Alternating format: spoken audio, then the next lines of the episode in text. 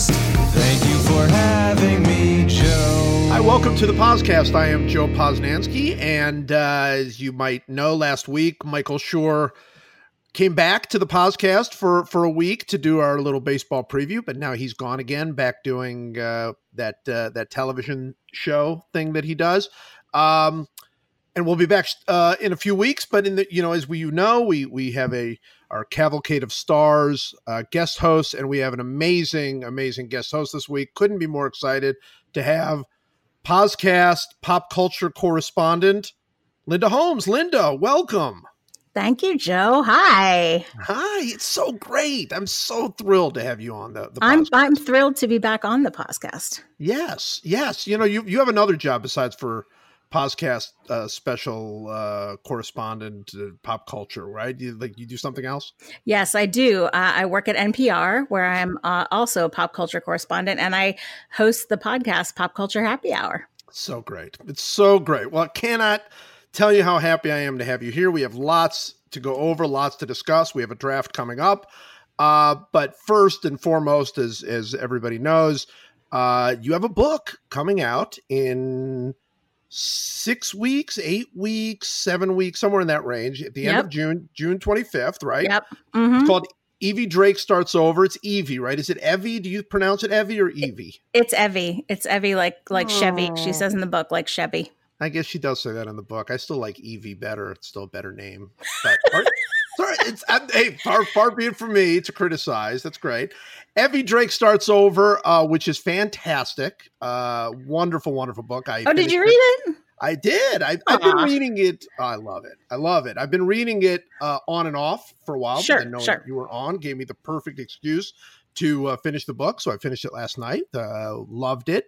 Um, all right. So I'm going to ask you all of the questions that you're going to get asked when the book actually comes out. By the way, it is available for pre-order uh, uh, everywhere. Uh, Yep. Independent bookstores, Amazon, Barnes and Noble, the whole bit. Uh, so buy several copies, as we always uh, recommend. Um, but I'm going to ask you some of the questions that that people will ask you as you as you go on the tour because this is your first book. It is. Uh, it is. And and how long did it take you? What like? And I don't mean how long did it take you to write because that's the obvious. How long did it take you to get over the whole mental thing that it takes to actually like? I'm going to write a book, then actually do the book, and then actually finish the book because that's like there's like five mental blocks. so there. probably 35 years, I would say. that's about what it usually is, I think. because I always, always wanted to write a novel, and I had absolutely no confidence that I knew how to do it or would be able to finish it. And so, um, I, you know, ever since I was a young teenager, I guess I would Sure. And Sure. so I always had little bits of different things going. I would have little projects here and little projects there, and uh, you know, five pages of this and three pages of that, and then, um, and then I I eventually got my teeth into this story, and I think um, I I started it in in 2012 actually.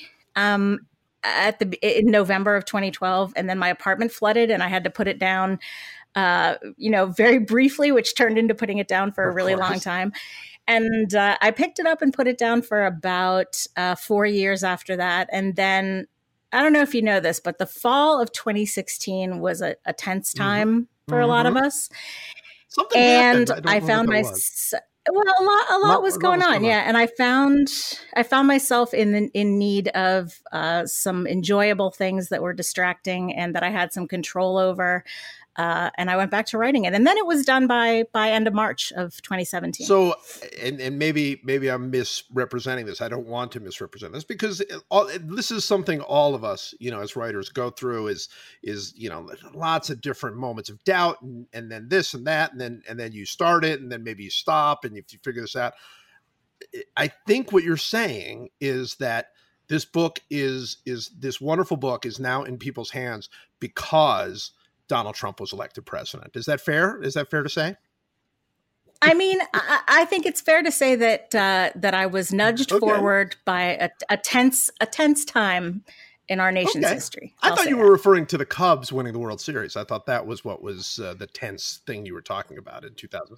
That's Yeah. true. That's All true. time. Maybe, it was. It very well was, been. yeah. But that's really cool. Now, when when you started writing this book in 2016, or, or picked it up again, I guess uh, at that time, obviously that's what this book is. Has has it always been Evie and and and this this story and and there's some you know there's quite a bit of baseball in this story. There's quite a bit of sports and pop culture in this story. Was was that always sort of the vision you had in mind, or did this crystallize a little bit later on? Yeah, I had always had kind of two. This originated with two different stories that I kind of had in my head. One was her story, this idea of a young widow who was unhappily married and has Um, a very very sad uh yeah Yeah. very sad ending there yeah, Yeah. and then uh, the other is you know a story of uh, an athlete um, a struggling athlete and i think probably it's very possible that my affection for like semi-aging athletes comes out of bull durham very Mhm. possibly um, but then at some point i became i think it was i saw a tape of Mackey Sasser when he was um, catching for the. Mets. And watching him be unable to toss back to the pitcher is one of the most compellingly awful things I've ever seen in my life. Um, and I became fascinated with the yips and reading a lot about it. And um, it just seemed like such a it's such a compelling narrative thing to me. And I think I relate to it so much as a writer because you always have that fear, like what happens if I wake up one day and I can't write anymore. Um, so I always found that really compelling. So I kind of had her story and his story working separately. And then eventually I thought, like, oh, you know, there's some thematic similarity in what these people are dealing with.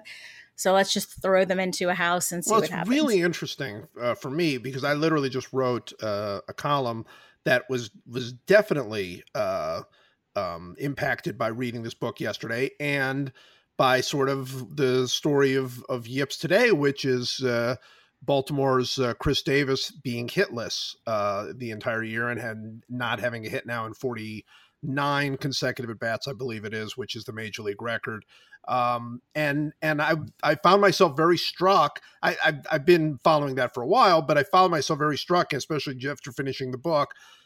There is something about like because you know here was this this player that was once you know nearly the MVP and and hit 50 home runs in a season and now he can't he can't he's doing no better than I would do if I was at the plate Mhm. that's there's like something very tenuous about life you know like like like maybe tomorrow we're just going to forget how to do everything that we thought we used to be able to do there is something very very powerful about that it's like you read the book. I, I promise I did I don't I of course I this did. is this is exactly what I this is exactly what I what I Yeah. thought. And I think you know, there's also a real, you know, without giving away too much of the story, I think there's also a real interesting thing to explore in fiction about what it means to handle a, a difficult happening in your life and what it means to have a satisfying ending to a story. And I think um, so for me, a, a lot of the book was about, you know, what does it mean for somebody to deal with this situation? Because a lot of these guys, not all, but a lot of these guys, it it never ends. They never come back. right. Um, and and especially, I mean, it makes some sense. It's a little bit self-selecting because the ones that are the most famous are the ones that don't come back. But um, in a lot of cases, there's no particular you know there's not necessarily a good um, explanation for it there's not necessarily a good cure for it they're subjected to a lot of kind of armchair analysis of you're just in your head you just got to Yes. relax you just got to whatever and it's so much more complicated than that mackey sasser's doctor there's a um there's a 30 for 30 short about mackey sasser and his doctor talks calls it, it a potentially career ending injury when this happens to somebody um, so it's a lot more complicated than just, well, you know, you're stressed, you're in your head. Some people think it has some connection to trauma or something else. Mackey Sasser always thought that it had to do with a particularly hard slide that had injured his um, ankles, and he had to uh, he had to to crouch differently. Um, and he thought that might have thrown him off originally, but a lot of them uh, they just don't know, and that's sort of where you that's where you are with a lot of these And guys. it's fascinating. I mean, it's and it's it's very very sad. I mean, to watch some of these people who were like you know like like Mackey Sasser and others who have had their careers ended uh, with this, but it's also very very sad because it seems so fixable, right? It seems so. Yesterday right. I could do it, and today I can't. I remember Tom Watson.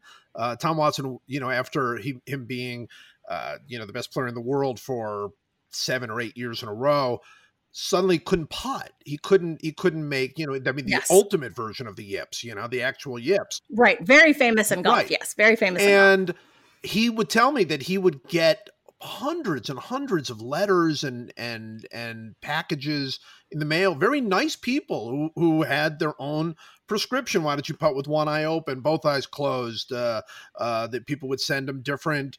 Uh, you, you know, he, he had like a whole complete office filled of putters, different kinds of putters, and people would send him mm-hmm. slings to wear around his arm, and th- and they just didn't they, you know they they were trying to help but they were making it so much worse for him you know right and, right and i think i think most of the guys who have talked about this experience steve blass wrote a book yeah. about it um, rick, Anki, rick ankiel obviously has a book about it um, and I think a lot of the guys who have talked about it have said that exact thing that one of the most frustrating things about it is that because it seems fixable, you have that constant stream of people who have a theory about a thing that you haven't tried, which probably you yes. have tried because you've probably tried everything. Um, and so, yeah, I think that is definitely one of the one of the the, the painful parts. Well, and I think that that obviously plays very much in the book, plays very much in the character. Um, and, and, and, don't want yes. to give any more away, but that is very, very apparent throughout the book. Um, you obviously did quite a bit of sports research. I mean, you're a sports fan anyway, but you obviously did quite mm-hmm. a bit of research to figure out what it. I mean, you, it sounds like I mean maybe you would have read Steve Blass's book anyway and Mackey Sasser video and all that stuff. But did you do a lot of this specifically for the book?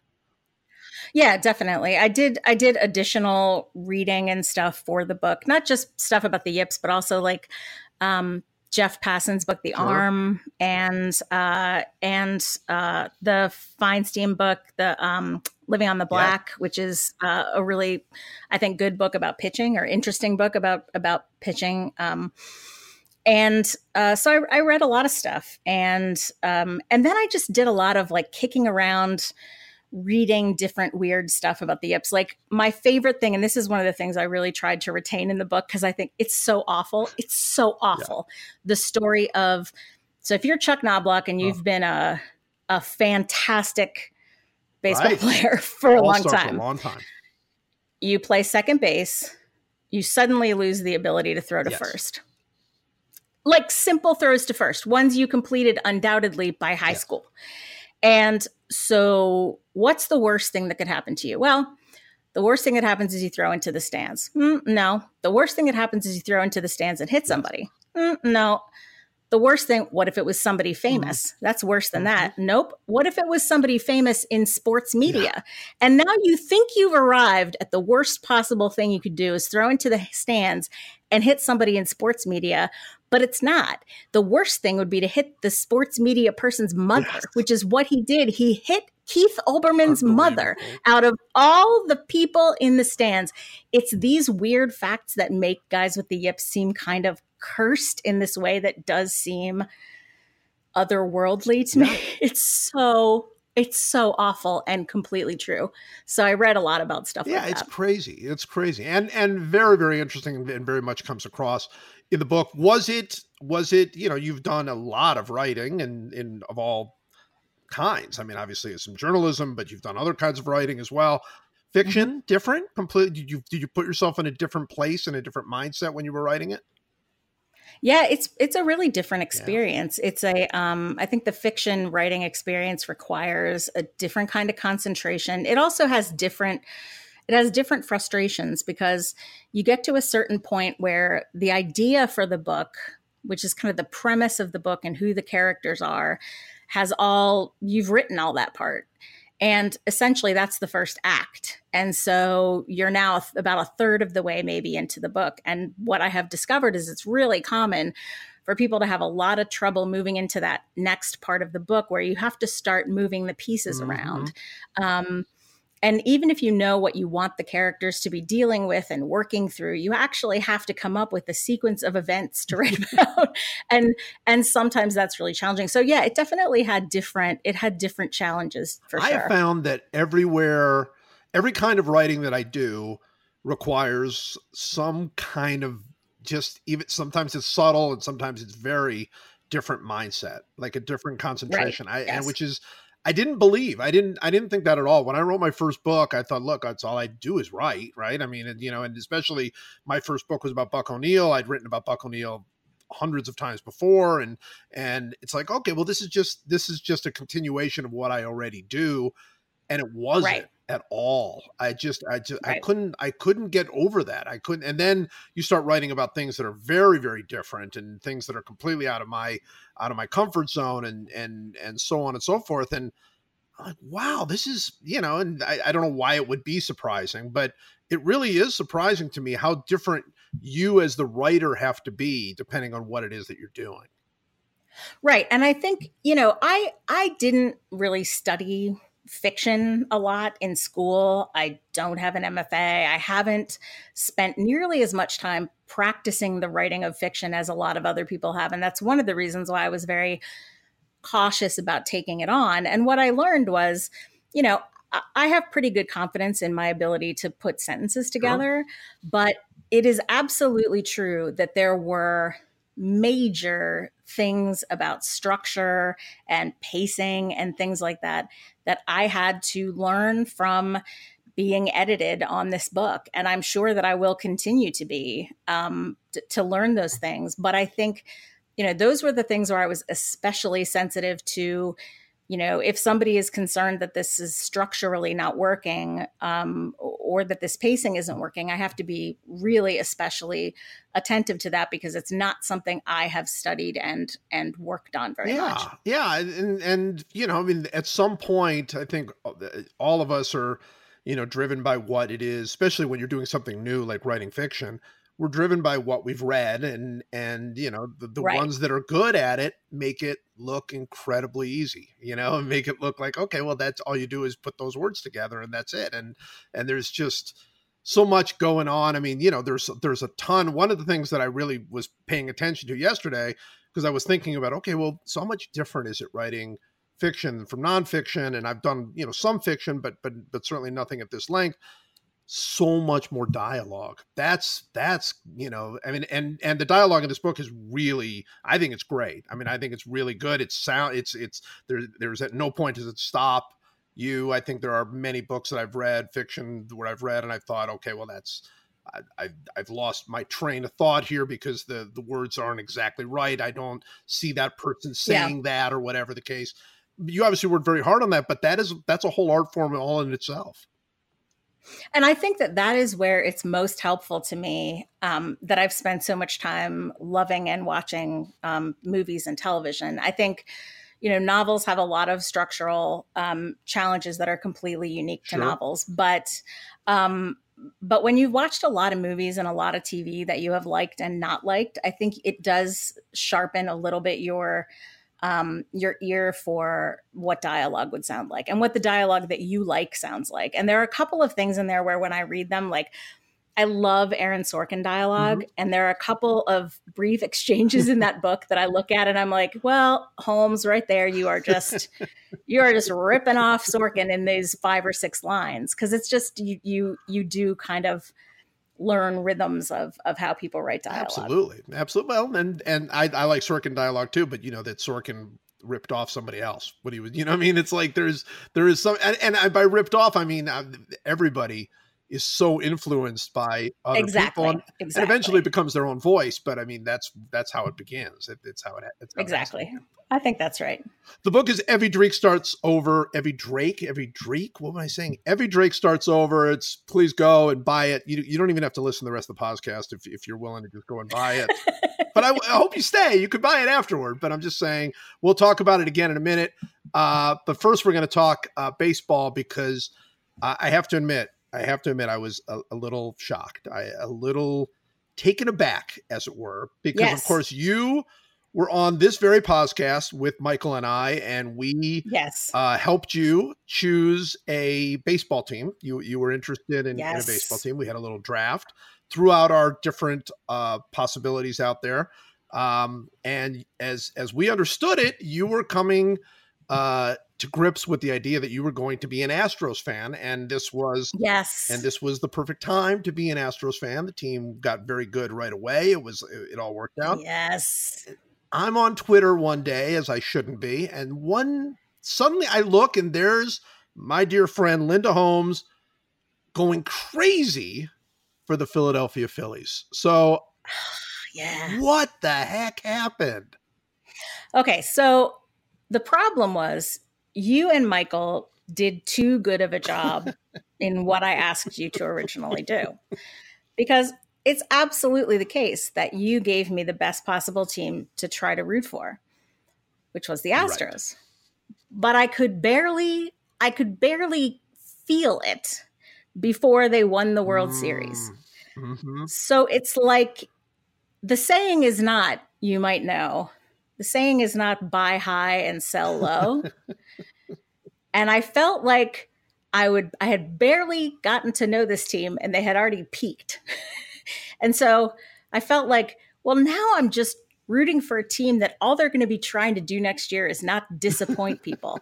and all they're going to be trying to do next year is live up to something that's probably impossible. So it it's all downhill from yeah. here, I felt yeah. like. Okay. So I just had trouble revving myself back up again. Sure. And then I realized that I still do have a kind of um, and I think this was this was reinvigorated a little bit when the Phillies obtained Bryce Harper. And you can of course call me whatever name you want for being like, well, now they got someone really good, so I'm going to go root for them. I am that person. But it made me think like, you know, the only thing that still feels instinctive to me about a rooting interest in baseball is rooting for the Phillies because that's who I rooted for when I was sure. a kid. And I think that, um, and I think that it just felt the most normal to me. And then it turned out that the team right now is a bunch of goofballs, which I kind of like. Um, I love goofballs. Um, that's my that's my favorite sure. thing. So when I saw that they were kind of they were just a bunch of weirdos. Yep. Um, I thought, well, this is you know this is where I think I'm going to plunk down my fandom for a bit. And here's here's here's sort of my question because this is something I've I've spent a lot of time uh, thinking about over over the years, but but particularly in in recent uh, months. So, did you ever feel any real sort of connection with the Astros? Like, did you ever feel like because because there was I, I, I believe the tweet that that came from you for the Phillies was sort of a big long yeah i think when they yeah yes. right it was just it was it was yes. it was clearly yes. just a an emotional yeah. yeah. this is awesome because it was opening day i guess and they had just uh right. homer or whatever and right uh-huh. and uh-huh. i don't think you ever did that for the for the astros so no i i didn't have time I didn't have time. It takes time to build that up. It takes time to to kind of uh, get that running in your blood. I think. So, but is the point? But the point being, did it ever leave really from the Phillies? Then, I mean, with the Phillies thing always there, was it just kind of dormant? And and good question. That's, that's really where I'm thinking. That's where I'm going with this. Probably, probably, yeah. Yeah. yeah, yeah. It was probably always like a, as you say, like a dormant, uh, like something dormant in my soul, uh, destined to return and roar back to life as soon as they got Bryce Harper. Well, I just don't know. I, I just did an interview with somebody, um, and he was explaining to me that he, when he went to Los Angeles, uh, he's a Mets, Yankee, Mets, uh, Jets, uh, Knicks fan. And he went to Los Angeles and was in Los Angeles for 25 years or something like that.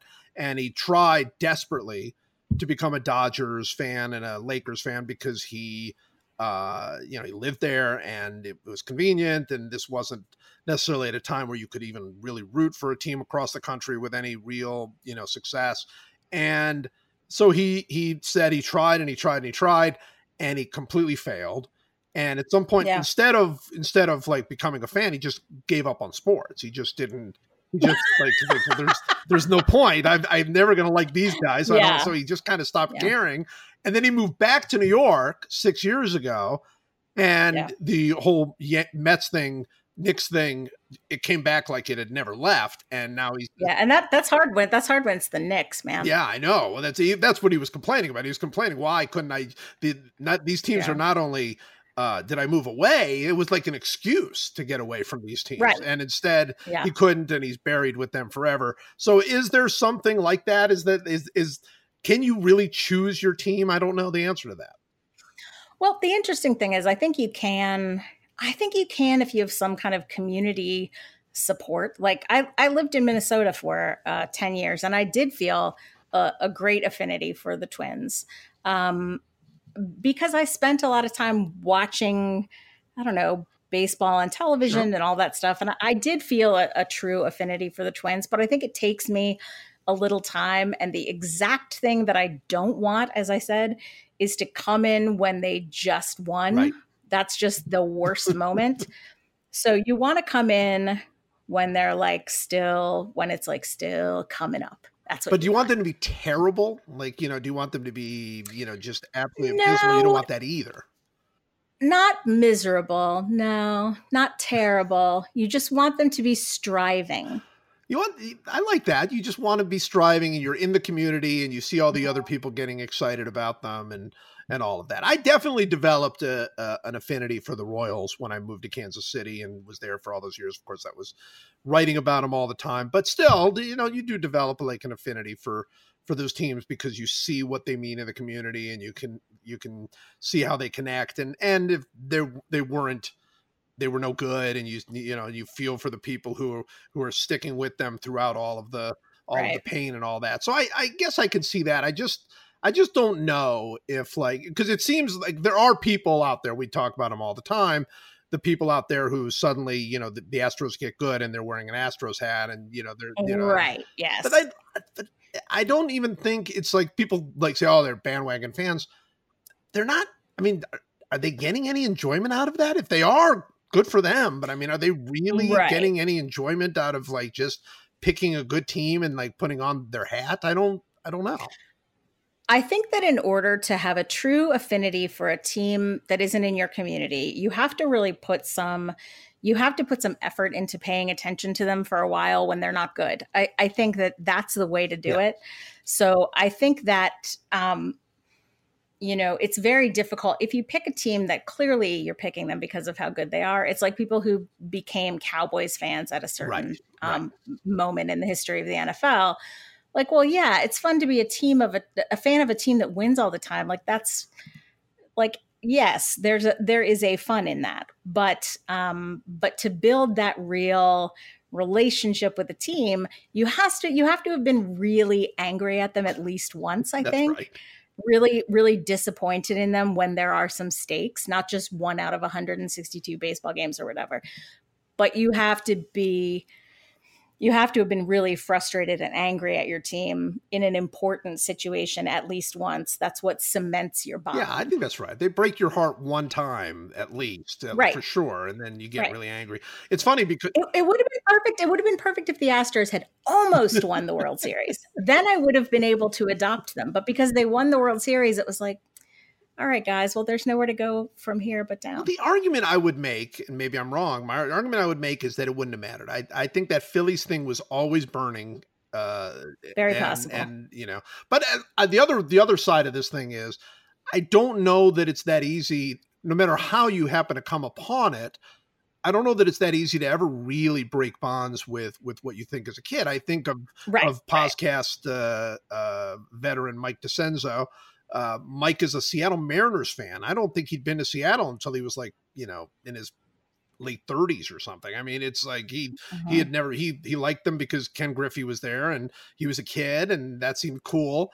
But then he he became obsessed with them and now he's an obsessive Mariners fan, the only truly obsessive Mariners fan I know, certainly the only only one outside of Seattle and yeah. uh and it's great and and it's clear and he would you know he he walks around with mariners gear and it's weird and and funny but it comes from a real place i don't know that i don't know that once you reach a certain age you can do that anymore maybe you can maybe if you invest enough you can but I, it just seems like it'd be hard no i think you're right and i think that i mean i think that the the reverse of that is um my dad grew up you know he lived in uh, near boston sure. when he was growing up hasn't lived in Boston for a zillion years, but has always been at some level a Red Sox fan more than anything. Hmm. Was a big was a big Phillies fan, took me a lot of Phillies games, but I remember on Buckner night, I didn't I didn't want to go home. I was I was babysitting and I didn't want to go home because I was like, mm that's going to be a very bad scene. Because I knew that he would really be hurting because it's different. It's it's a different thing. Your childhood team, it's a different thing. Yeah, I, I totally agree. I totally agree. All right. Well, do you have any do you have any baseball thoughts from from, from early in the season? Do you have any any you know any feel other than other than your obviously now dominant Phillies? Uh, yeah. Is there anything anything you've picked up early on in the season? Not really. I mean, I, I was so, I mean, at first it seemed like the Phillies were going to be undefeated this season, which I thought sounded really That sounded good. good to you, probably. Yeah. But then they just ran into a little bit of trouble. You know, they're not quite, they're not quite going to be undefeated, but I'm still hoping that they're going to lose like fewer than 10 games over the course of the season. Sure would be my hope. Sure, that's real. You know, so I'm just realistic. so I'm going to be pulling for him, and I and I do think you know the the hitters on that team are just a lot of fun to watch. They really are. It's every one of them is just, uh, and you're right. They are just kind of a bunch of goofballs from all different. You know, I mean, how could you not like Rhys Hoskins? Rhys Hoskins. I mean, that's like yes, how could you exactly. not like that guy? I mean, it's just Hoskins, and and you know, because when I was growing up, it was it was. Um, and especially when I was like college age, it was like the era of the Phillies when it was all like tobacco yeah. juice down their shirts and beards and stuff, and just really like grungy and gross and and now they seem to be a little you know they're a little more like uh, they're a little more like slick fun guys and and i'm into that too. That's good. That's very good. All right so i have to ask you this question we're going to go to our draft here in a minute but i, I have to ask you this mm-hmm. question mm-hmm. on in, in, your world.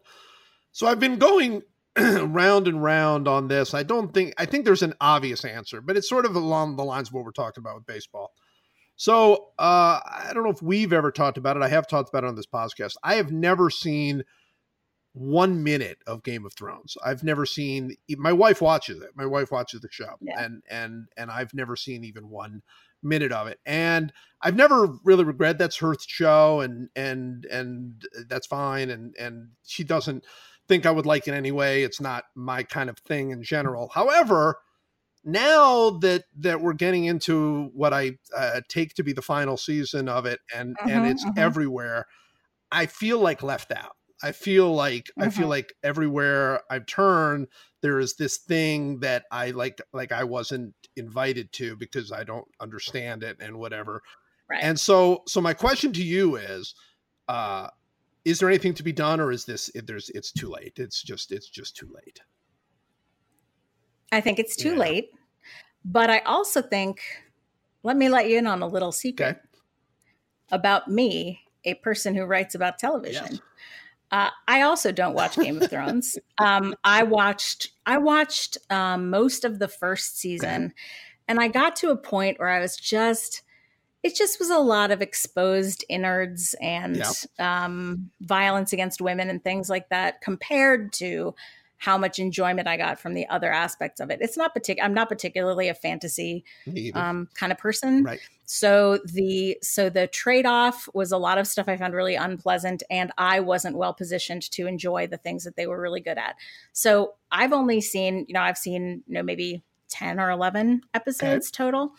Um, it just wasn't my bag, um, and I think at some point you have to um, you have to realize that some things are not your bag and it's okay. Yeah, I think that's right. I, I've I've always been there's lots and lots of things that I've never seen, right? That and and even the shows that I eventually uh, caught up on or the movies I eventually caught up on, I didn't I didn't watch them while they were going on. I didn't watch The Wire while that was sort of the right. thing. I didn't watch Mad Men when that was sort of the thing. I've seen them since, mm-hmm. um, and they're great, and and I've gotten to enjoy them but I've never felt any show or even movie, even even the the Marvel whole universe, which I have seen all of those, but even that Marvel universe, I don't feel is quite as in the air as Game of Thrones. It it just yeah. feels like it's absolutely everywhere. And maybe that's just sort of in our sphere it's everywhere maybe maybe it's just very very big with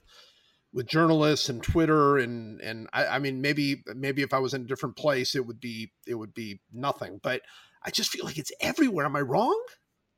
No, I don't think you're wrong. I mean, you're wrong in this only in the sense that numerically most people don't watch Game right. of Thrones. That's right. that's true of every show, right? But um but it is very prevalent and I think you're right the circles that that you are operating in and that I'm operating Right. in. Um, the thing that has been the most like this for me all along has been Harry Potter because um, I was never a Harry Potter person. And by the time I got to the point where I felt like maybe I should be a Harry Potter person, I felt like the it was like sitting down to a pizza that's 106 feet wide. And you're like, I can't eat the whole pizza. It's like maybe if I had started with a small slice eight years ago, then I could be making progress. But by the time I, I became interested in it, it just seemed completely unwieldy. Um, and I've had that same feeling of like, there's a lot of references that I, there are references that I don't get. And uh, I just let other people, when it comes up in the context of work, I just let other people take over. That's that's good. Yeah, because that's exactly how I feel about about uh, Game of Thrones. Because I there was a part of me thought, well, maybe I could just read the books and and and uh, you know and and get through those, and that way at least I'll know what's going on, and then maybe if, if I want to watch a little bit of the final season, I can or whatever. I'm not doing that. There's no. It, This is your this is this is your 106 foot. this is a pizza, 106 foot pizza. There's no possibility that I could ever catch up, and and I don't, I don't really want to. So that's the other element of this thing. Like I was at least fascinated by some of the other sort of pop culture things that I Mhm. missed. I, not. Mhm. not super fascinated by this. I just feel left out. I just feel completely left out. Yeah, you, you got to just. I, I, I definitely advocate just letting that go because it's going to happen with some things anyway. So you got to just you got to just just take a deep breath and just let it let it flow through you. Let the let the uh, let the ignorance flow through you like I do.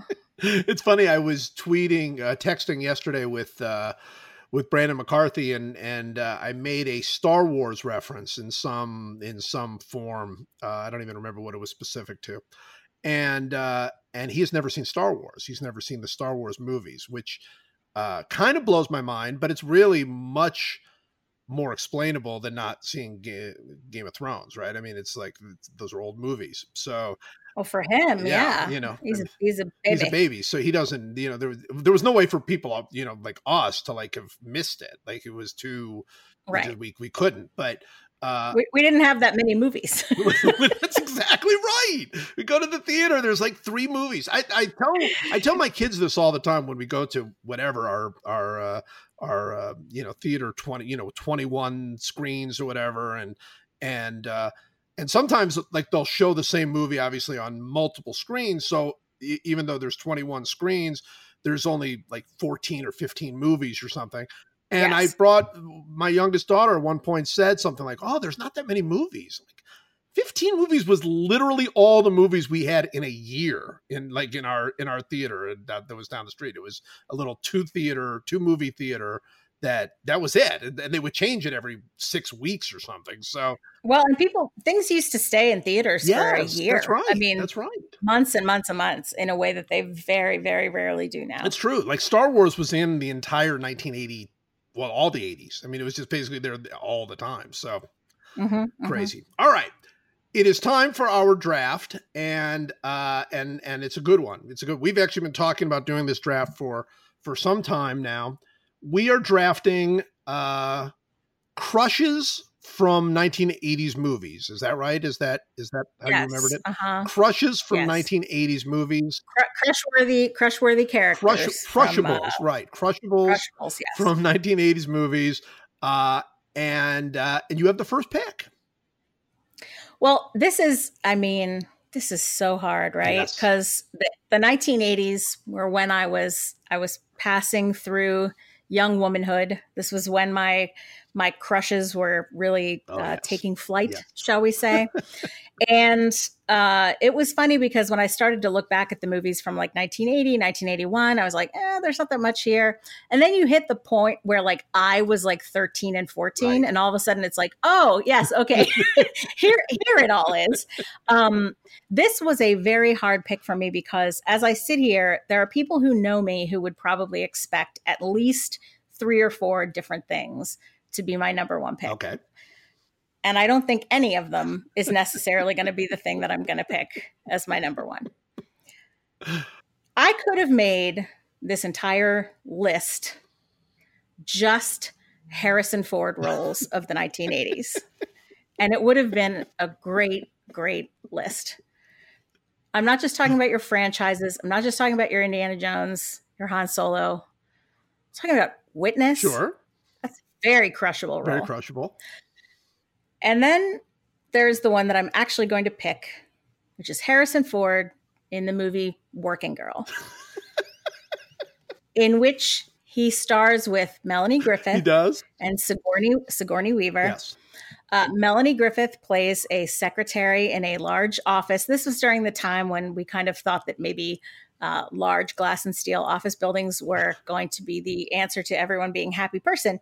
And uh, she's a secretary and wants to move up in the business world and winds up impersonating her boss, uh, played by Sigourney Weaver.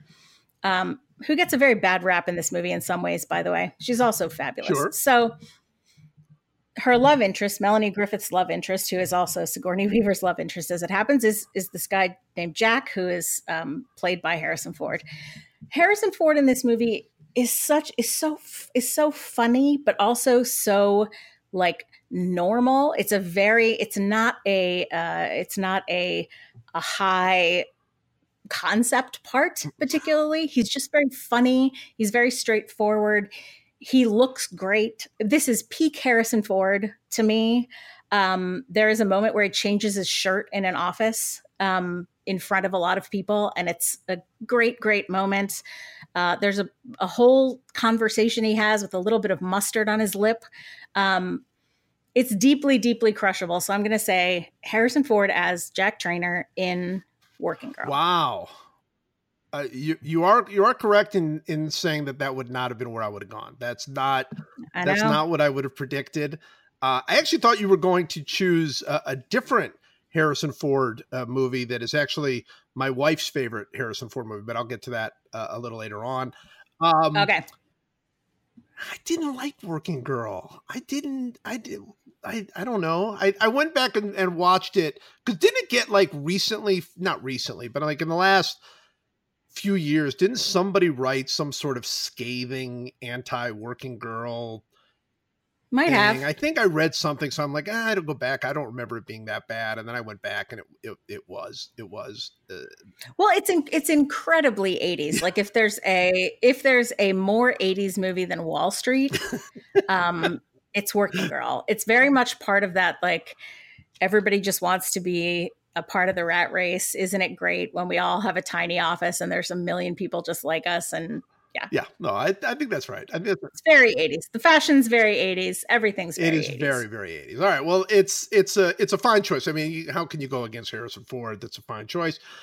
With my first pick, uh, and I have I have so many uh, on my list, and and uh, I I didn't I didn't know exactly how to go with this because for me, I'm a little bit older than you.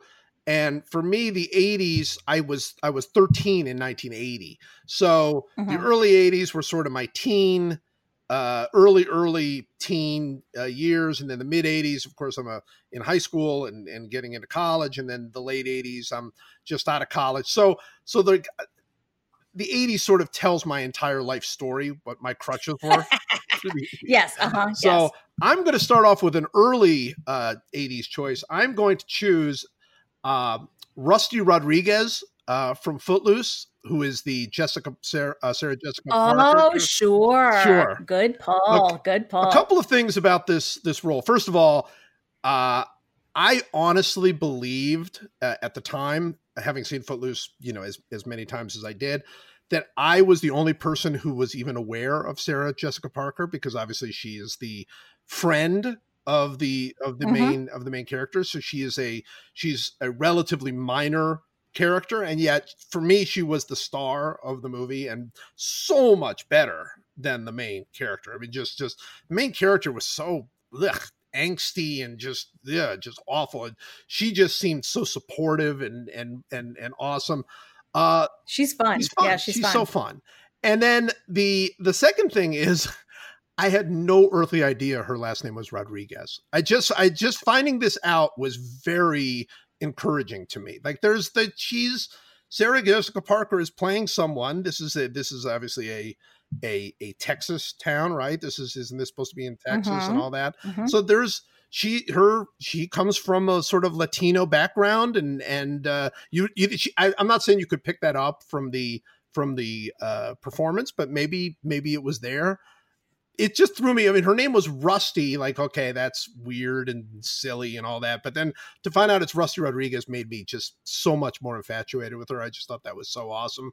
Um, she was great. She was great and total crush. And I mean, I I held on to that crush for much longer than I probably should have, but uh Mhm. but and then it's interesting because I don't I wouldn't say that it carried over necessarily to other Sarah Jessica Parker roles necessarily. I mean, I still liked her, but I like that character. So with my first pick, I'm taking Rusty. I think you're absolutely right for one thing that if you hear that a character's name is Rusty Rodriguez, Sarah Jessica Parker is not necessarily the actor who flies to mind. In fact, when you first said Rusty Rodriguez, I was like, who in the heck is Rusty Rodriguez? And then you said Footloose. I was like, oh, Rusty. Oh, sure, Rusty. Uh, I'll I'll go with that pick in terms of the character. I, I I don't know how I feel about the fact that she apparently had some um, backstory that that was not explained. It was not Um, explained at all. It should be a whole movie about Rusty or- Rodriguez, but of course, if there was a whole, evidence or right, if there was a whole movie about Rusty Rodriguez, you can't have Sarah Jessica Parker play that character. you know, exactly exactly But she was great exactly. in it in, in her time. all right uh i like that pick um my second pick is another one of the ones that i think there's somebody out there who knew this was going to be a, high pick for me. Okay. i'm going to go with uh, lloyd dobler in say anything. Uh, many movie crushes ultimately prove to be very foolish uh, and they do not they do not hold up well. Um, they do not uh, you do not wind up feeling like they are going to stand you in good stead uh, but you can always count on lloyd dobler to still seem like a good idea because that guy i'm going to tell you right now is still a good idea even these many many years later not only is he he is funny Yes. he is kind Mhm. Uh, he kicks glass out of the way. Totally. and and look i understand that a boy should not come to your house and hold a boombox over his head when you have broken up with him. I completely i i totally get that. I understand why for some people that pushes him over into the uh, inappropriate character uh, let's perhaps say stalking behavior. However i think uh, I am, have always assumed that's the only thing like that he ever did, and that he only did it because he knew that it was her father, and he was right, and it was a young man's terrible error to impose himself on her with the boombox. But other than that, you have someone who stood by her with her father.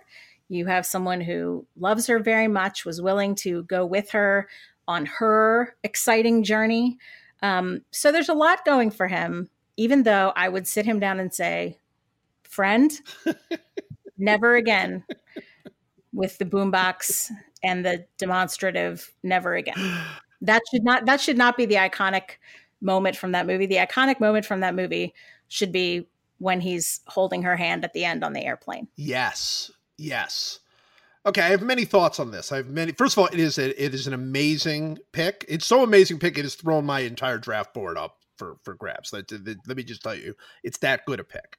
Um, so good. You know, the, the thing, the boombox thing is is is troubling. It really, it really is because It is. I, I watched it. I we just watched uh, Say Anything uh, with my daughter, my oldest daughter. Uh, yeah, just you know, a few weeks ago. It's really been very recent, and yeah, that boombox does not hold up. The, she she was she was she loved him. She loved Lloyd Dobler, but she was a little taken aback. Of course, Yes. also taken aback, as you will be from 1980s movies, by how poorly she handled the breakup. I mean, she she was not. It was the the whole giving him a pen thing and all that. Like that Mm-hmm. that was not good. I mean, you could see how it totally messed his mind. I mean, you could definitely Well, it- see that. she she made it fairly clear that she didn't really want to break up with him right? but she was doing it anyway.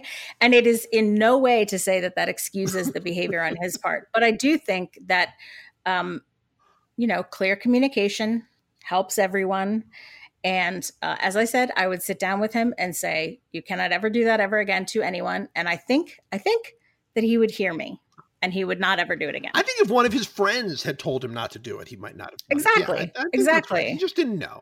It was it was the first time for him. Um, exactly. he was so good. All right. Well, this, like I say, this throws my entire board because uh, I was very seriously debating with my second pick whether to take Diane Court from Say Anything Mhm, or mhm. or Allison Bradbury from The Sure Thing, and oh, they're both so good. And so I was It's one of my favorites. I was very seriously considering, had you not done that, actually taking John Cusack, just figuring that clearly that's who I wanted to be my entire 80s life. So, Mhm, mhm, uh, mhm. so since you took John Cusack uh, and you took Say Anything, I'm not going to take Diane Court. I am going to take Allison Bradbury, uh, who is the Daphne Zuniga character in The Sure Thing. Uh, so, well, I mean, what what more could you want? I mean, she a little stuck up, a little a little bit stuck up, although she gets over that uh, by the end of the movie. But smart, beautiful, uh, just just knows what she wants somewhat. Uh, just clearly has things together and uh, and and adaptable, very adaptable to situations that uh, that that are foreign to her. So so great, uh, great in every element. Great when she she like kicks him after he tries to like hit on her under the stars. yes, she does. Which is, that was great. Great in the car when they're trying to not sing show tunes. Uh, Mhm. Great when she breaks up with her her boyfriend, who she never should have ended up with in the first place. Uh, so just wonderful throughout. Total crush, crushed for on her. Uh, basically, I'd say almost all the way. So I got married. I guess that movie came out about eighty four. I got married 14, 15 years later at any point leading up to literally me walking down the, the aisle, if Daphne Zuniga had come over and asked me uh, to marry her, I would have. So, uh, so very, very good character. Although I don't think Daphne Zuniga is that Allison Bradbury character. Uh, she's still awesome. So that's my second pick, and I feel great about it. Oh, you should feel great about it. So, hilariously enough, um, my big, my big, one of my big struggles was: Am I going to take John Cusack in Say Anything, or am I going to take John Cusack in The Sure Thing? Right? Because The Sure Thing was my first favorite I movie. That was Loved like not a that was like not a kids movie, and it was my it was my introduction into romantic comedies, really. Um, and that movie is so that movie is so much fun and it has also moments that do not hold up but um but it is so it is so sweet and it is so i remember reading roger ebert's review of it and he said it's a movie that has a kiss in it that actually seems to mean something Yeah. um it is it is such a fun and funny and weird movie and it has like this little tim robbins performance and this little lisa jane persky performance um and this anthony edwards as like a college uh kind of monstrous college like bratty Playboy. dude Yeah, that yeah. you'll that you'll never see him i don't think do in any other setting it was great it's a great movie joe great pick great pick I feel good. I feel good. All right, time for your third pick. Oh, this is this is so this is really this is really hard. These are really hard. So, uh, got to take Johnny Castle in Dirty Dancing. Sure. Um, I mean, I have said before. I think many of us, many of us, perhaps women and men both, spontaneously came of age while watching some of the dancing in that movie. Um, and Patrick Swayze is one of the reasons why that is the case. Right. Uh, he's a beautiful dancer. There is um, obviously there's the dirty dancing stuff that everybody knows, and there's the finale dance that everybody knows. But there's also some wonderful dancing uh, that he does um, with Cynthia Rhodes, who plays Penny, Yes. um, which is some actual like she's a more of a an actual professional dancer, and the the stuff that they're doing is really elegant and beautiful. Um, and then also he's just so it's the he's so vulnerable he's so like he's had bad experiences his heart is exposed he's trying to be nice he feels terrible when baby's father jerry orbach Yes. uh, do, might not like him. He really wants him to like him because he wants to be accepted and he he wants to try to make a good impression and he's really not this like tough dude he's this oh like i said he's so vulnerable so i pick i picked johnny in dirty dancing.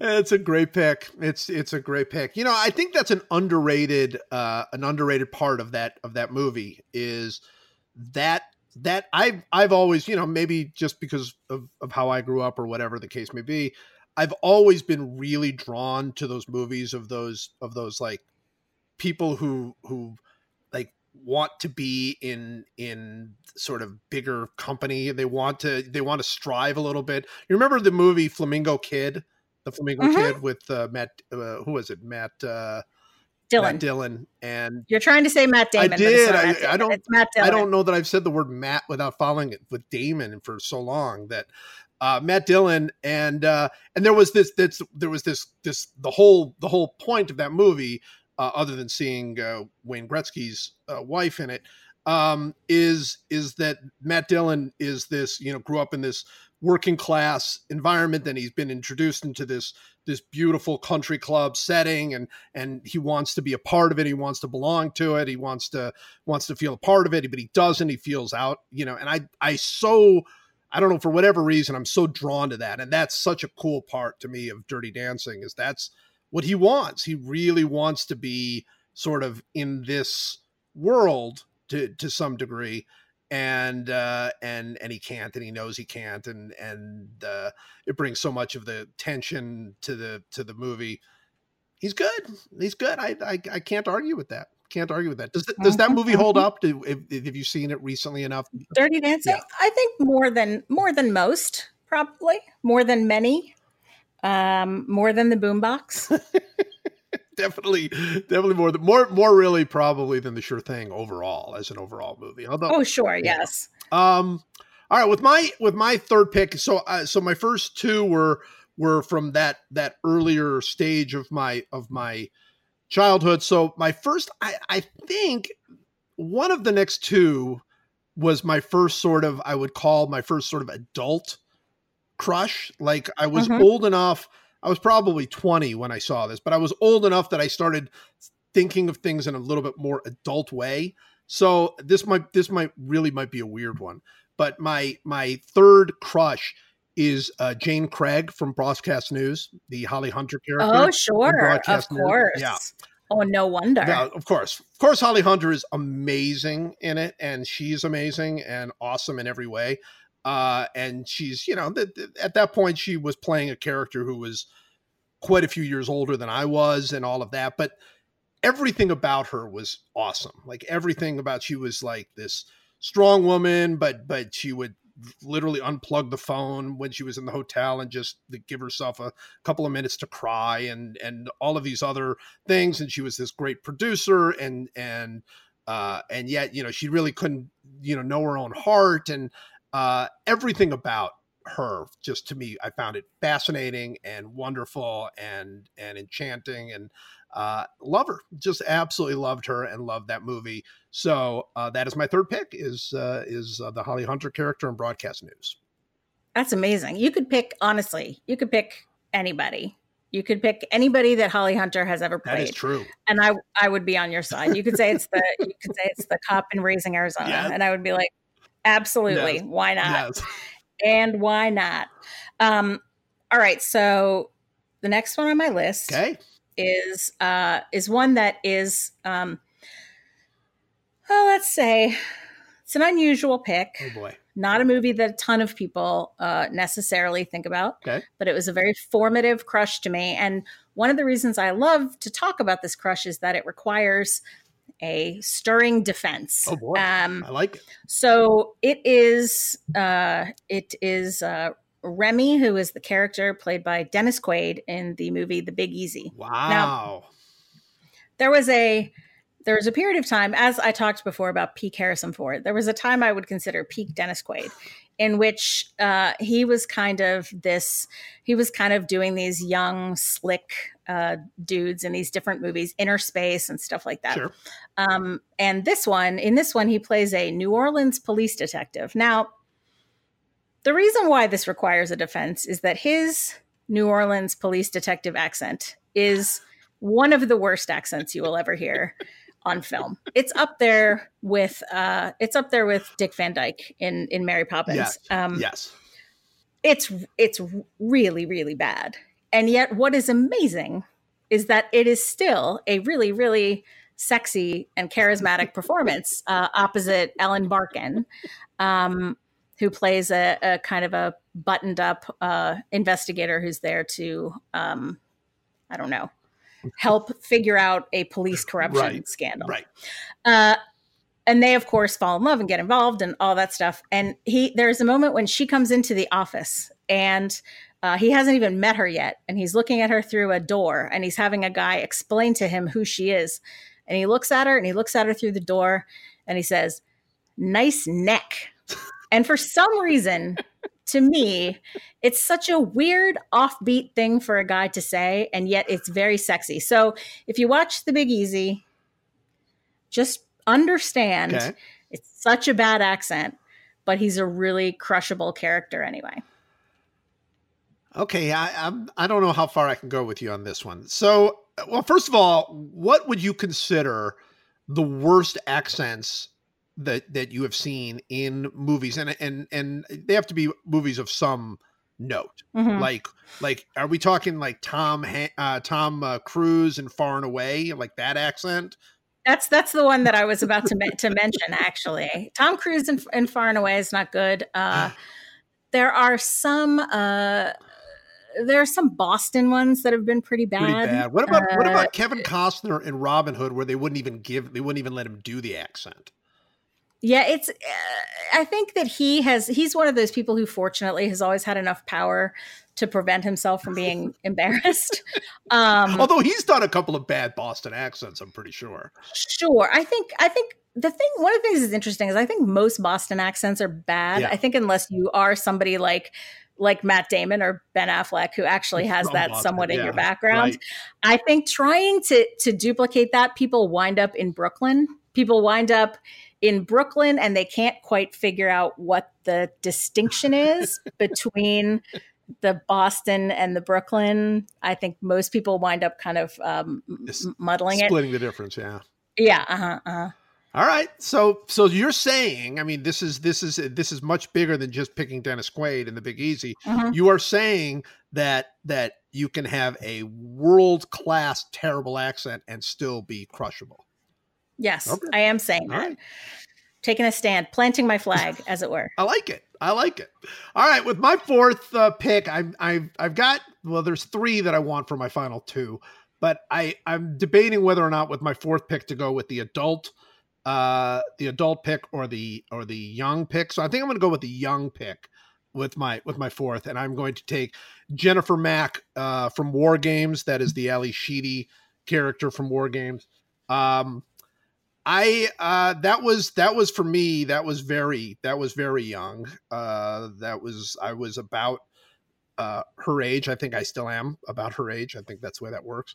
Um and and uh just thought that character is very very thin. That is a it is there is there is not a whole lot of depth at all in that character uh that they and it's not Ally Sheedy's fault they just didn't give her a whole lot to do right. she's not it's just not her movie uh and yet in the small amounts of time that she's she's able to to be in the movie you can you can get a sense of how uh how you know sort of brave she is how brazen she is how she is willing to uh to be out there and step out there uh and uh and she you know i think she's a much stronger character than uh than matthew uh, broderick is as the main uh, character. I think she it should have been she should have been the star of war games.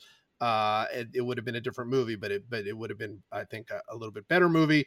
But even within the very limited amount that she was given she's still awesome. She's still ally sheedy. So she is my pick for my fourth pick Joe, I don't know what's going on here. Matthew Broderick in War Games was on my my original long list. Wow. Uh, he's he's not on my short list, Okay. but he was on my long list. He's you know he's like a very he's like an early proto nerd, right? Yeah, he's a he he's a smart he's a smart kid. He's a curious kid. He makes a lot of trouble. Um, at that time, it's you know it's pre him going into the kind of Ferris Bueller super smug Right. kind of thing that he did for a while. Um, and I just think I, I I I love that. That's such a that's such a terrific um, movie from the '80s that doesn't always get the the love that it deserves. So I agree with that. There we go. Perfect. All right. It's time for our final pick. This is so hard. This is so hard, Joe. I know it. I mean, I feel like I'm on this podcast and I feel like I have to pick Crash Davis from Bull Durham. Yeah, I've, I've been waiting for you to pick them.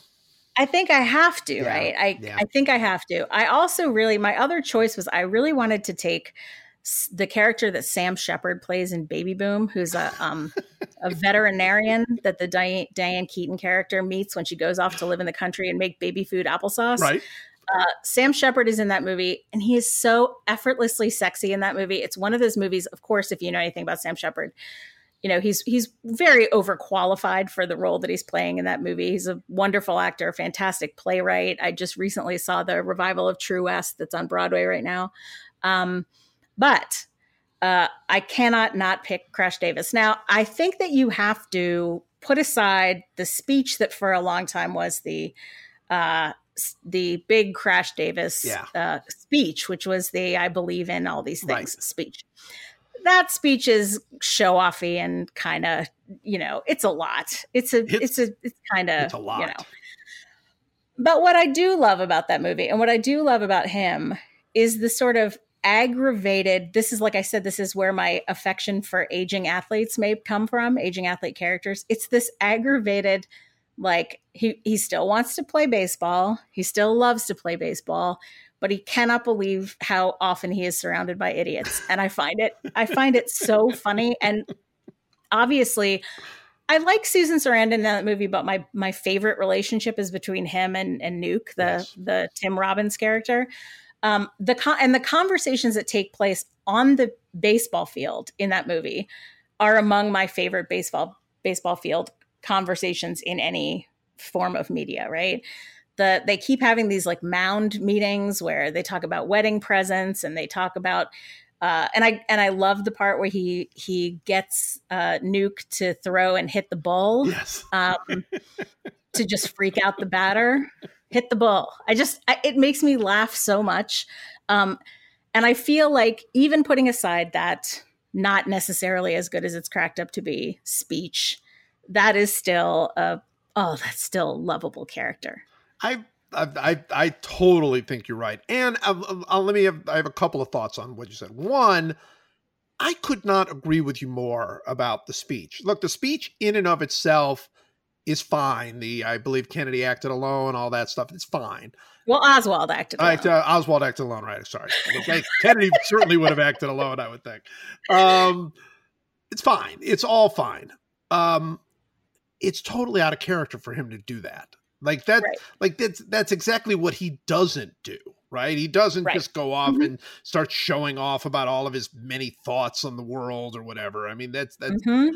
uh, my favorite sort of like moment. It's not my favorite scene in the movie, but my favorite sort of moment about this about that that that sort of reflects who he is is when he says, "Oh, I can get us a rain out," and they turn on they turn on the spring. Like like that's the guy who's like.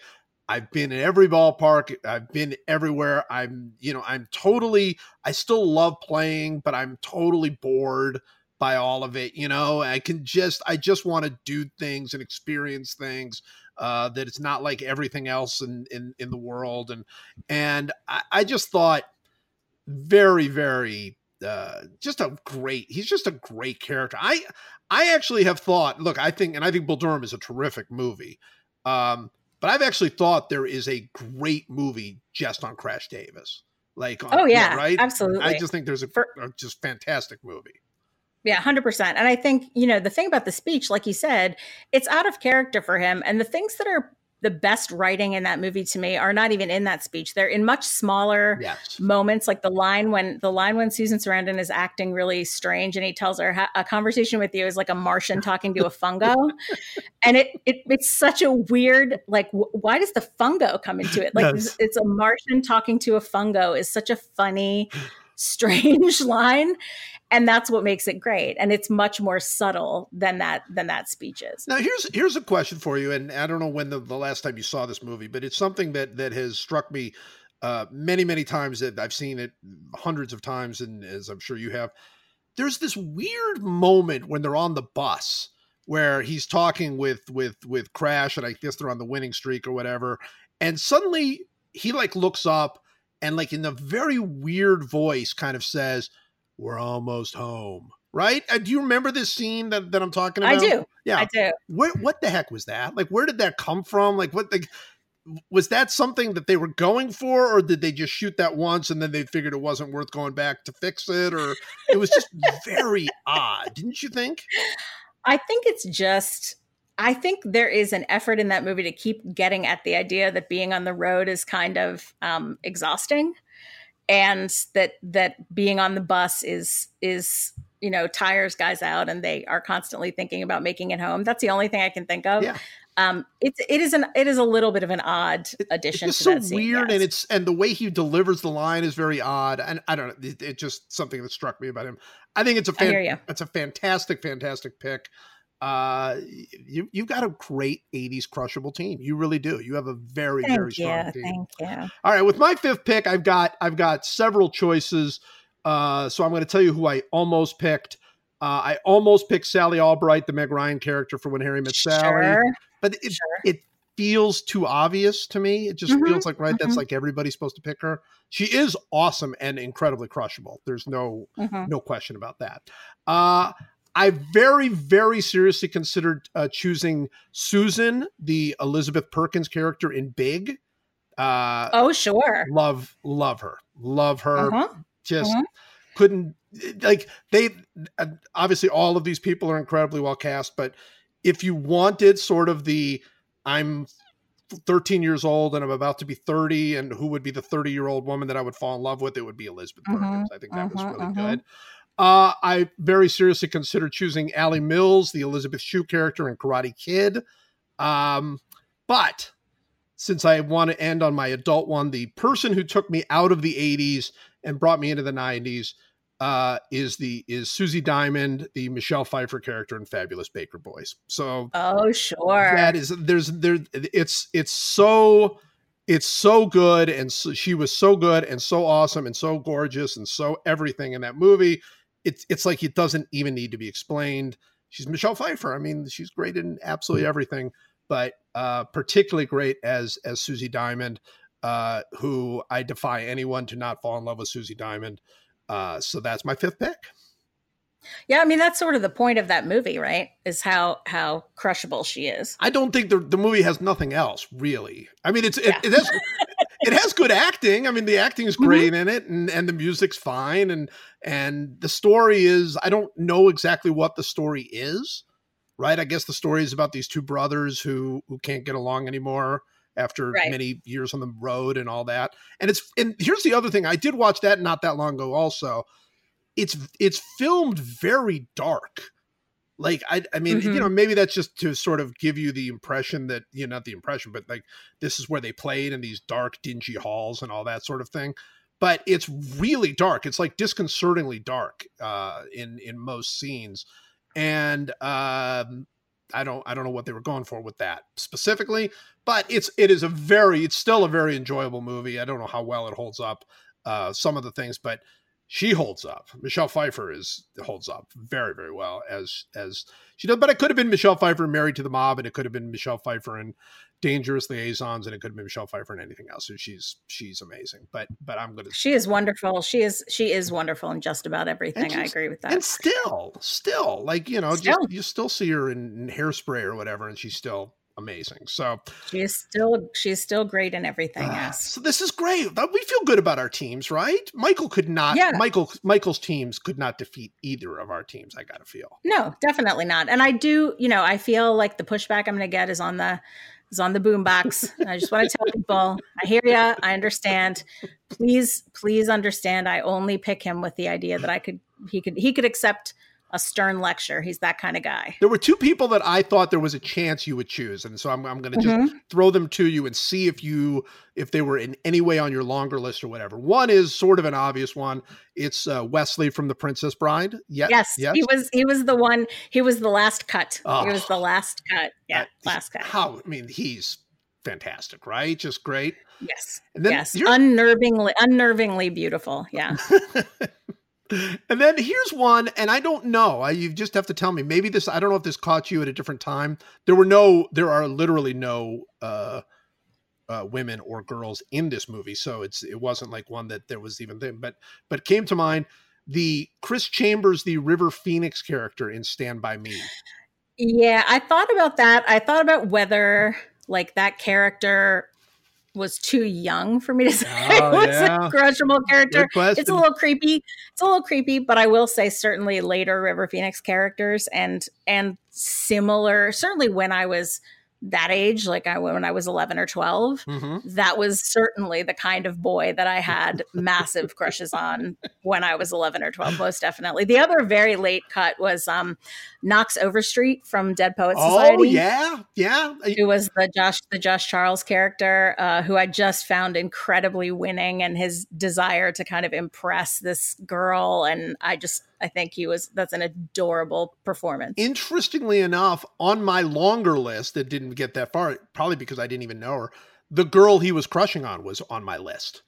oh, and I don't even I don't remember her name. I don't remember. I just remember she was just she was she you could see. You, it- it- I mean, they made it work. You could see why he was completely She was a dream girl. he was a dream girl. She was totally a Yeah. dream girl. So absolutely fantastic. All right. So it's time for one last meaningless thing to end this meaningless thing. It's one last meaningless thing to end this meaningless thing. We talk about sports and we draft things we know, like how beaches are terrible places to go.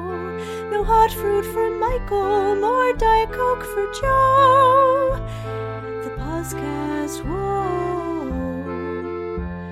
It's one last whoa meaningless thing. Do you have one? Were you able to grab one?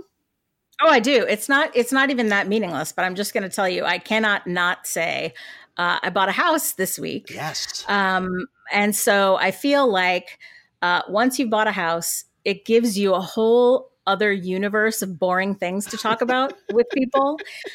Yesterday, if you know my my podcast, you know my buddy Glenn Weldon, who's one of the the panelists on my podcast, Sure. and I was regaling him with a discussion of my house's outdoor drainage system Sure. and indoor drainage system it is a it is another entire level of boring minutia that you can discuss with people like how excited you are about the fact that the house has the the original wood floors and the original doors um it, it makes you boring but in a new way So awesome. That is so true. I, I, buying a house totally it it it's it's like it's like the house isn't just new, it's like you're new. It's like it makes you into an entirely new person whose interests have suddenly shifted from what all of your interests were before you ever started to whatever you need them to be in order to get this house done. That's well exactly and and, and everything i ever cared about before is now less important Yes. than making sure that no water gets into the basement like that's that's the whole that's the whole thing That's exactly right. We actually uh our well we our start first house we bought and then we had a house built which I would highly recommend to everybody if you want to lose your mind to have a house built. and nothing mattered to me more nothing on earth not sports not writing not reading than how I was going to finish the uh the the fireplace. Like well, like the what Oh yeah. what we were going to do with the wall. The one wall was going to be stone, and the other side was going to be this. And how were you? And I I I thought about that nonsense nonstop for weeks on end, trying to get that kind Yes. of thing done. And so it, yes, yeah, I, I yes, I spend a long time ruminating on built-in bookshelves. So yes. It's amazing. It's amazing. This is wonderful, and you could not have picked a better time to buy a house than right before your first book comes out. That's exactly the perfect time Mhm. to do it. Exactly. I figure uh, you might as well do all of your major life events in a period of like three or four months. I think that's when you kind of want to cram everything in so that, you know, for the for another couple years, maybe maybe nothing important. Nothing important. That's exactly right. So for those of you that have gone or are going uh, to whatever site you're going to go to to buy Evvie Drake starts over right now. When you bring it to Linda to sign, uh, you can discuss like drainage, right? You can basically Absolutely, yeah. absolutely. Yeah. Ask me about my basement. so, so Linda, how is your? Are you finishing your basement? Is it a finished basement? Where are we on this basement thing? It is a finished basement. It's a finished basement. Um, it's where the laundry is, but it also has like a nice open area that you can put like a sectional sofa. nice So walkout. like, there's- walkout. You have any windows? no, no, it's not a walkout. Um, it does have. It only has like the one small window up at the top. Ah, yeah, um, yeah. It's it's that kind of true basement. But uh, aside from that, you know, it's in it's in very very good shape, and I'm I'm very excited to see how it develops. This is going to be wonderful. It's going to be wonderful. You're going to get a house. You're going to move into your house. Your book is going to be a huge success. It's going to be fantastic. Just everything is going to go great. oh, I hope so. I Oh, I hope so. All right. I hope so. My one last meaningless thing is meaningless. After coming from from a true life experience to my meaningless one, uh, my wife uh, and I, I guess, but mostly my wife, bought a Roomba, one of those little. Uh, Oh, yeah. right, one of those little uh, vacuum cleaner thingies. Uh, she bought one. And we'd we'd been completely skeptical. I'm usually a gadget. I am a gadget person, so like I'm really surprised we weren't on the front end of that. But I just neither one of us saw any real value in it. We bought one. It's the greatest. Okay, we love it. We absolutely love the thing. But here's here's my meaningless uh, thing about the Roomba. I don't know exactly how I did this, but when I set up the Roomba, I set it up so that it would send me uh, alerts on my phone whenever it needs something. So I will be somewhere. I was in New York uh, in the middle of a couple of meetings, um, which is ridiculous enough.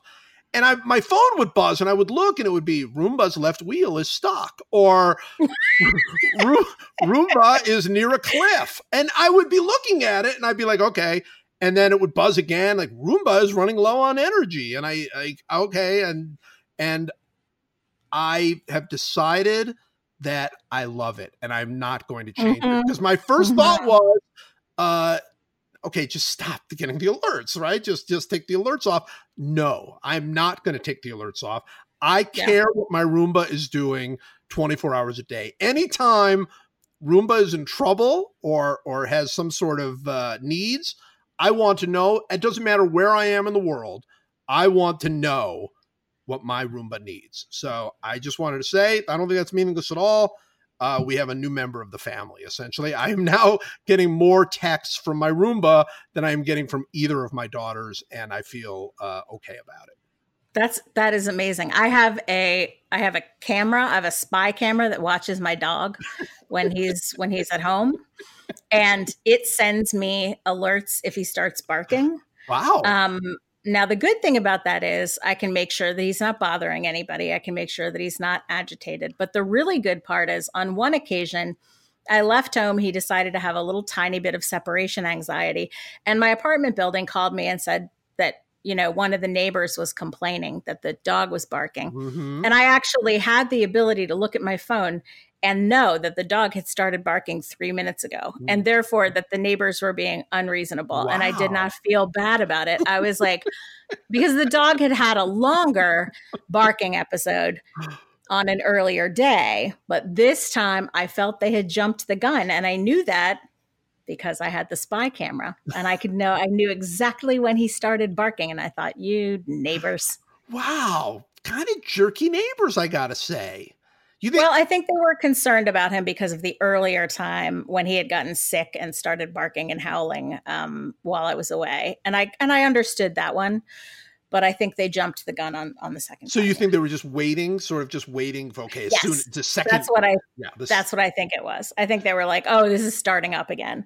Whereas in fact, it's just a little, you know, docs have a little separation anxiety. They need a couple minutes to settle down. sure. But the other great thing is I can talk back to him through the spy camera. really, So if I take it out and he's barking, I can turn on the speaker and through my phone, I can comfort him and, and soothe him when I'm at, not at home. have you, and I can have you say, found that works? Does it work? Yes, yes. I can say it's it's okay. I just tell him it's okay, buddy. I feel like this is a thing that I should do for people for a fee.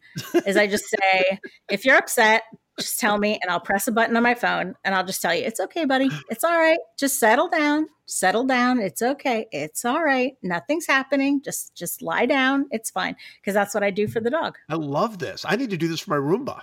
So, um, I, I know. I think I, I actually think that's uh, it's actually ideal. I, I really, I really believe that that all of us could just use. Well, there should be like a number. I remember that Gary Gulman used to have like this bit about how uh how horrible and harsh like alarm clocks are, and that alarm Yeah. clocks really should just be this sweet voice saying, "Hey, buddy." Time to get up, Yeah. you know.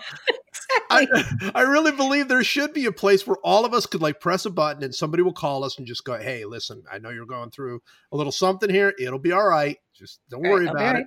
And that's it. And that's all that person does. Twenty, you know, eighteen hours Yeah. a day or whatever. I think that would be Yeah. absolutely and you would you would pay them, you know, a small service fee. right. and they would be they would be available to you to tell you to calm down. We need to start this that's what I do for the dog. I yeah, love this. I love this company idea. Well, Linda, I can't uh, thank you enough. This was fantastic. Remember, the book is, I'm not telling you to remember, you know the book. Uh, the book is Evvie Drake Starts Over uh, by Linda Holmes, available everywhere uh, for pre order right now and will be available June 25th. Uh, and you're going to do some events, right? And when when the book comes out, you're, the, I Linda, am. I, I You'll be on parade.